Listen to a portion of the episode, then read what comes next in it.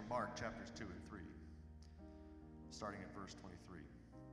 One Sabbath, Jesus was going through the grain fields, and as his disciples walked along, they began to pick heads of grain. And the Pharisees said to him, Look, why are they doing what is unlawful on the Sabbath? And Jesus answered, Have you never read what David did when he and his companions were hungry and in need? In the days of Abiathar the high priest, he entered the house of God and ate the consecrated bread, which is lawful only for priests to eat, and he also gave some to his companions. Then Jesus said to them, The Sabbath was made for man, not man for the Sabbath. And so the Son of Man is Lord even of the Sabbath. Another time, Jesus went into the synagogue, and a man with a shriveled hand was there. Some of them were looking for a reason to accuse Jesus, so they watched him closely to see if he would heal him on the Sabbath. Jesus said to the man with the shriveled hand, Stand up in front of everyone. Then Jesus asked them, Which is lawful on the Sabbath? To do good or to do evil? To save life or to kill? But they remained silent. He looked around at them in anger, deeply distressed at their stubborn hearts, and he said to the man, Stretch out your hand. He stretched it out, and his hand was completely restored. Then the Pharisees went out and began to plot with the Herodians how they might kill Jesus.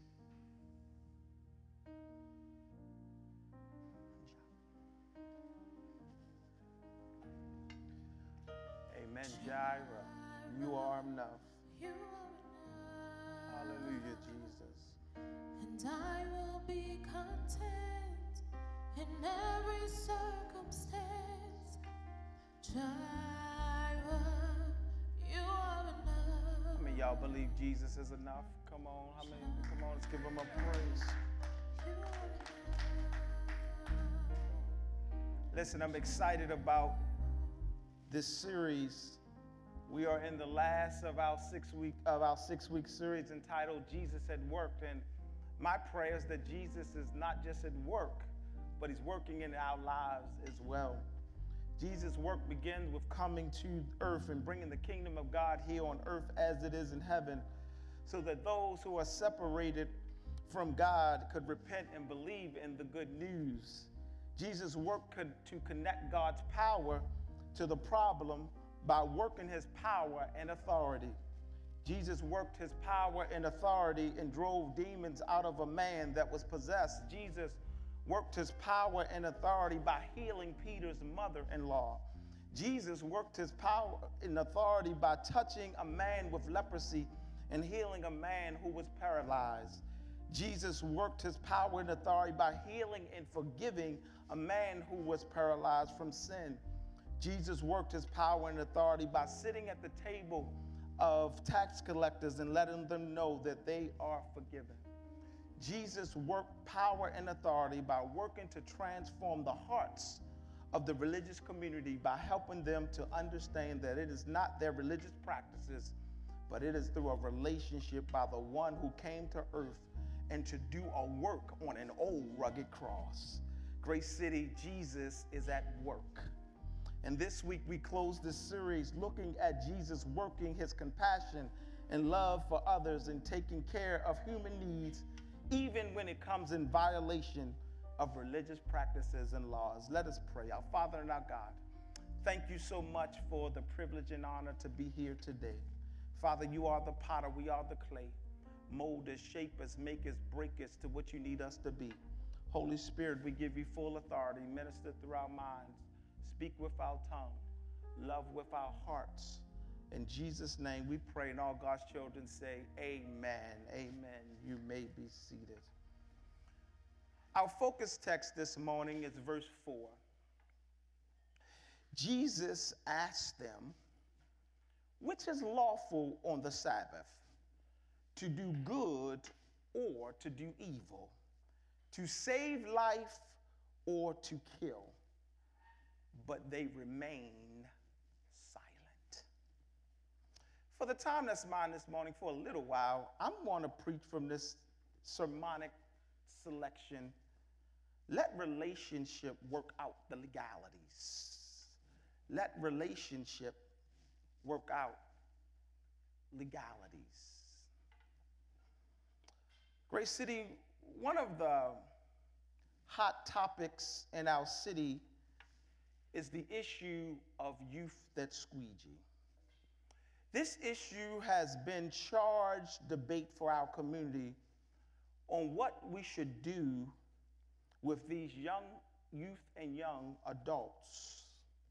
Some of you have heard that the plans on the news and that the plans has been reduced down to paying youth to come off the corner. Anybody heard that this week? That is the narrative that our, that's out there, but I can tell you from firsthand experience that the plan is way more complex and the strategy is way more complex than paying people to stay off the corner. I had the privilege in, the, uh, in this season to work closely with the Squeegee Collaborative. We had to look at two things, two things, church. We had to look at the legalities, and we also had to look at the lives of those who were squeegeeing. We had to look at how both had an impact on the community. First, we looked at the legalities. What is the law around squeegeeing? I'm getting there, y'all. Just stay with me. When looking at legalities, you must look at three components. You've got to look at the letter of the law, you have to look at the spirit of the law, and you also look at the criteria of whether the law is just for all people. I'm almost there. that was important because we understand what decision we made must be a decision on all laws on panhandling, not just African American males with a stick in their hands. The second part we had to look at and examine was we had to look at the individuals that were squeegeeing. We had to look at the law, but then we had to look at the face of the individuals. We built relationship with the individuals so that who were squeegeeing. We wanted to hear why were they squeegeeing. We wanted to find out what they needed so that we can help to help this problem. See, there were problems that we wanted uh, that wanted us that there were people that wanted us to deal with the letter of the law and to remove the squeegee kids off the corner by any means necessary. And there were, there were others that said, that looked at the needs of the young people, and although they were disruptive, sometimes dangerous, and dangerous paces, they say, let them stay there so that they can survive. But what the plan ended up doing was looking at the legality, but also looking at the lives of the individuals who are squeegeeing and coming up with a plan that will help them live better lives. This only happened by building a relationship with those who were squeegeeing. In other words, Grace City, we let relationship outwork the legalities. What the plan really is, is a comprehensive plan that included everyone to help make this most vulnerable population thrive. Everyone has to put something on the table. It required the youth that squeezed squeegee to enter into a program that moved them from squeegeeing to a job. It required restricted areas and all panhandling for those restricted areas. For anyone that wanted to panhandle, you had to be in this restricted area. It required the law to declare certain areas were too dangerous for panhandling anywhere and that no one can do that, and you would get a ticket, and even the people that hand money will also be in trouble as well. It required social service agencies to help solve social emotional needs of individuals who were squeegeeing, homeless, abuse, victim of failed education. It required everyone to participate. In other words, we let relationship work out the legalities. Grace City, I didn't come here to roll out the squeegee kid plan, but I come to remind you that most that we need to let relationship outwork legality. Jesus let relationship outwork lega- legalities. When Jesus met a Samaritan woman at the well, he, he, he let that, he connected with that woman and he uh, gave her water that she would never thirst again. She let, he let relationship outwork the legality.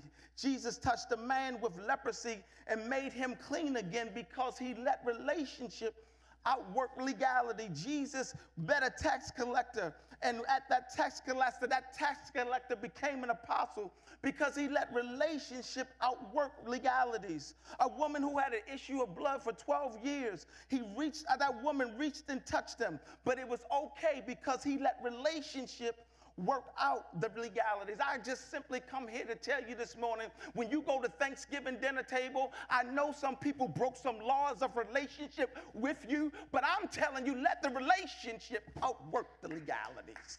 In our text this morning, we have a complex issue in which the Pharisees is questioning the legality of Jesus' disciples in their action.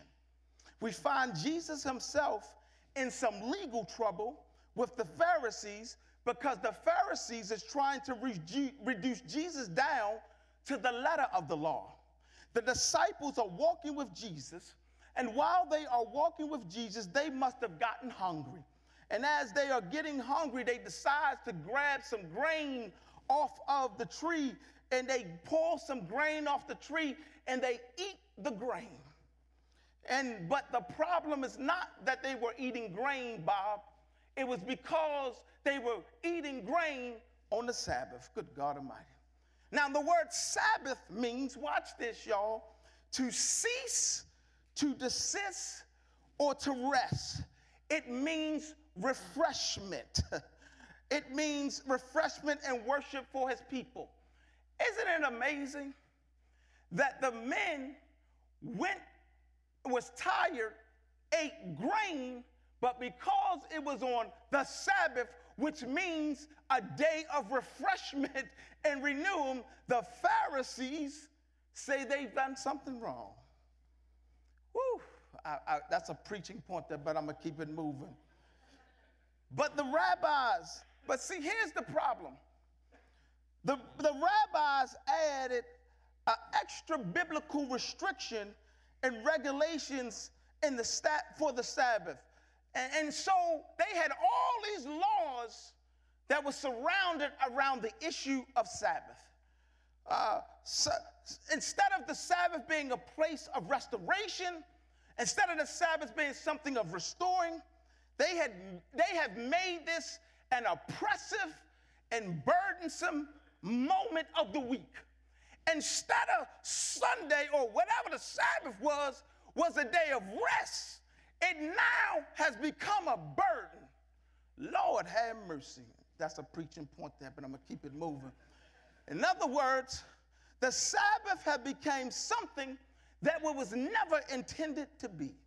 Listen, church, the Talmud devotes, this is the Jewish law book, it is, it devotes 24 chapters of regulations of what people should not do on the Sabbath. Literally, church, the, the rabbis spent two and a half years interpreting just one chapter on what you should and should not do. The Pharisees are holding Jesus to the letter of the law without looking at the spirit of the law. The spirit of the law is that the law is meant for refreshing, it is meant for renewing. The men eat food to get refreshed and renewed, and they are in violation of the law because the law is doing something it was never meant to do. So Jesus, I, I, I, so many points I could go there, Alan, but Jesus decides, Grace City, to let relationship outwork the legalities. And my question for Jesus is, how did you not, how did you not reduce down to the letter of the law? Ah, my question is, Jesus, how did you let relationship outwork the legalities? And I'm going to show you four things I see in the text this morning. four points. That's why I got to keep going. That there is a relational precedent. Somebody say precedent. Listen, verse 25. He answers, says, Have you never read what David did when his companion was hungry and need? In the day of Abiathar, the high priest, he entered the house of God and ate in concentrated bread, which is lawful only for the priest to eat. And he also gave some his companion. Precedent here simply means an early event or action regarded as an example or guide. We have laws, the precedents of laws where, you know, the precedent guides us on how we are to function today. The people are walking along with Jesus, and while they're walking, they go and get something to eat. They're, they're, they're, again, they're permitted to eat it according to Deuteronomy 23 and 25. But the reason why they're in trouble and why they say because he does it on the Sabbath. And because they had to separate the grain and, and did all of the work from separating the grain to put it in their mouth, they called that work and they violated the law. So Jesus wants to show them how ridiculous it is that you would say, I'm unlawful for feeding someone who are, who's hungry. So he lifts up 1 Samuel chapter 21, verses 1 through 6. And he used this as the example. He, he says, you know, David, y'all know David because y'all Jewish and y'all are real popular with David and y'all love David. He said, yeah, David, you know, David, uh, the hero David, he went into the synagogue. And when he was in the synagogue, he was fleeing from Saul. And when he was fleeing from Saul, he got hungry. And when he got hungry, his men got hungry. And guess what he did? They, there was only consecrated bread inside of the sanctuary. It was only for communion. And guess what? The people couldn't eat communion, it was only for the priest. And David had a nerve, watch this, to go over to the communion table, take some food himself, and fed men. And that was an absolute violation to what the law said. David was absolutely wrong. And so Jesus says, well, if David had the authority to do that, then guess what? I am the Lord of the Sabbath. In other words, if David is big enough of a man to do that, then guess what? I am big enough of a man to say, to, to, to change the rules of the Sabbath. Now listen, listen, listen. This isn't this is problematic. This is problematic for them because now, watch this. He puts the relationship in the center instead of their religion. Let me come get you. The relation, you got to have a relationship with me. He's bigger than David. He says you have to have a relationship with me to be made right, not your actions and not your practices. Go, come back and get me, come get you. See, he's helping them to understand it is not about what you do, it's about the work that he's about to do in order for your life to change and transform. Don't you sit back here on Sunday morning and think it's something in and of yourself that can save yourself. It's only God and God alone that is able to lift you, transform you, and make you new. Jesus is helping the Pharisees to understand don't you get the big head round here.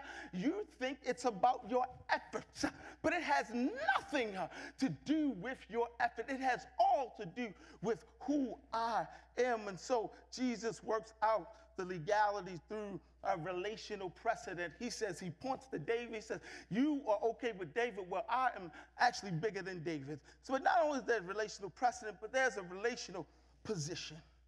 And Jesus' position is that he is the Lord over the Sabbath. He is the King of kings and the Lord of lords. But here's the question for you this morning What is his position in your life? See, Lord, watch this. Ooh, here it is. Lord means that you give him control. If he's Lord over something, he controls it. And here's our problem there are areas in our lives we want God to control, and there's areas in our lives that we want to control. Jesus says, I am Lord over the Sabbath. I am over all things. I'm over all problems. I'm over your money. I'm over your job. I'm over your family. I'm over depression. I'm over your past. I am Lord over it all. But here it is. He says he has this relational position, but, it, but, but this is the danger. It requires the Pharisees to move out of the center and to place God in the center in order for them to change. What's in the center of your life? What do you have in the center? Because the Pharisees want to believe that it's what they do that makes them right. And they're not willing to shift from the fact that it's their efforts, so much so that they have an attitude with Jesus and calling Jesus unlawful. They have Jesus in violation. No, sir, you're in violation. Because Jesus says, I belong in the center of your life. And so, Jesus, there's a relational precedent here, David. Uh, there's a relational position. He says, I am the Lord of the Sabbath. But here it is, here it is. He says, there's a relational, watch this, perception. Here it is, look at the verse. Look, so now we're in chapter 3. And it says these words Another time, Jesus went into the synagogue, and a man with a shriveled hand was there. Some of them were looking for a reason. Watch this, listen, y'all. Some of them were looking for a reason of accusing Jesus. So they watched him closely, watched him closely to see would he heal on the Sabbath. This is not in my notes, but let me put a quarter in the meter. If folk are looking for you to do wrong or looking wrong out of you, they will find it. Because if they found, they are looking to accuse Jesus. Let me, let me help you. They are not looking for change. They're not looking for healing. They're looking to accuse Jesus that he's wrong.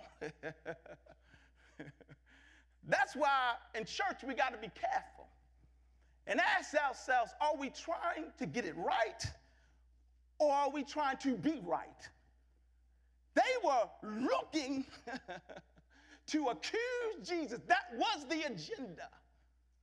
And if you open and approach things that way, you will find it. So, guess what? They found themselves right, and Jesus is wrong. so here it is. I, I gotta keep. Gotta, so, so, so there's this perception, relational perception that's going on, and Jesus loves it because he he knows what they're looking for. Yes. So Jesus finds he's in a teach synagogue and he's teaching. He's he's doing a wonderful job teaching, y'all, and um, and they're listening. He has everyone's attention, but they're looking at it through their religious eyes. They're looking at Jesus trying to accuse him of his wrong. They are so religious, and uh, I love Jesus because he used this moment to set it up. There is a man that needs to be in relationship with him and he, the text says he has a shriveled hand. And this man is sitting in there with him with this shriveled hand. And I love what Luke says because he, he, he highlights the fact that it's his right hand. If you know anything about the right hand in scripture, that has to do with authority. Uh, so he brings up the fact that it is his right hand that is shriveled. And, and now Jesus is perceives, he has to shift their mind from their religious ways to his relational ways, and he brings the attention to the man. He brings the man with the shriveled hand and he brings him in the forefront. And he uses him as a biblical demonstration of what it means to have a relationship with him. And so he brings this man to the center because he's getting ready to pull off this demonstration uh, with this man who has a civil, shriveled hand.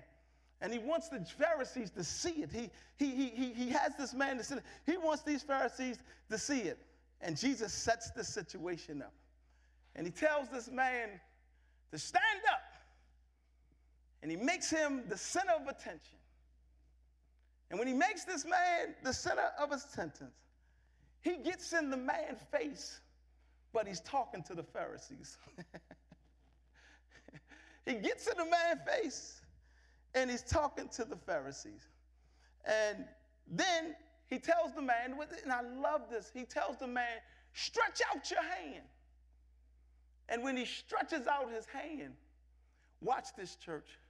The text says the man was restored. What did I say Sabbath meant? Come on, come on, y'all just missed the Sabbath. So he gives them the real demonstration. That's the part of the Baptist church he would have went off right there. That's the part right there. But he gives him a real demonstration of what he was trying to show him, which is Sabbath is about restoration, not about what you're not supposed to do. oh, y'all don't know when to shout. Can I got one Baptist person to shout right there? Oh, that's a good point right there. But anyway, so he, he gets, he gets, he goes to the man, he tells him, stretch out his shriveled hand. And the real definition of Sabbath is a visual demonstration, restoration. Grace City, I spent months on sabbatical. And people kept saying to me, You had a busy sabbatical. You're right, because I was getting things restored. I wasn't doing nothing, but I was working on restoration. I was working on things that needed to be restored. Jesus could, which brings me to my last point. He restores them with his power, church. It is the power of God that is the true restoration of our God. Church, I pray that we began to come back and look again at every problem and know that God's power is greater than our circumstances. Jesus is now, he has the power of our lives to change our lives. He has power, church, that we can be saved. He has the power to make those who are unrighteous righteous. He has the power to work out all of the legalities in our lives. There is a relational precedent, there is a relational position there is a relational perception, but there is relational power. Listen, church, watch this. He told the man to stretch out his hand so that he would be restored. Do you understand what restoration is? I came to tell you that Jesus' power is relational power. Can I talk about his relational power? He just didn't tell the man to stretch out his hand, but his relational power is for us. Do you know what his relational power is?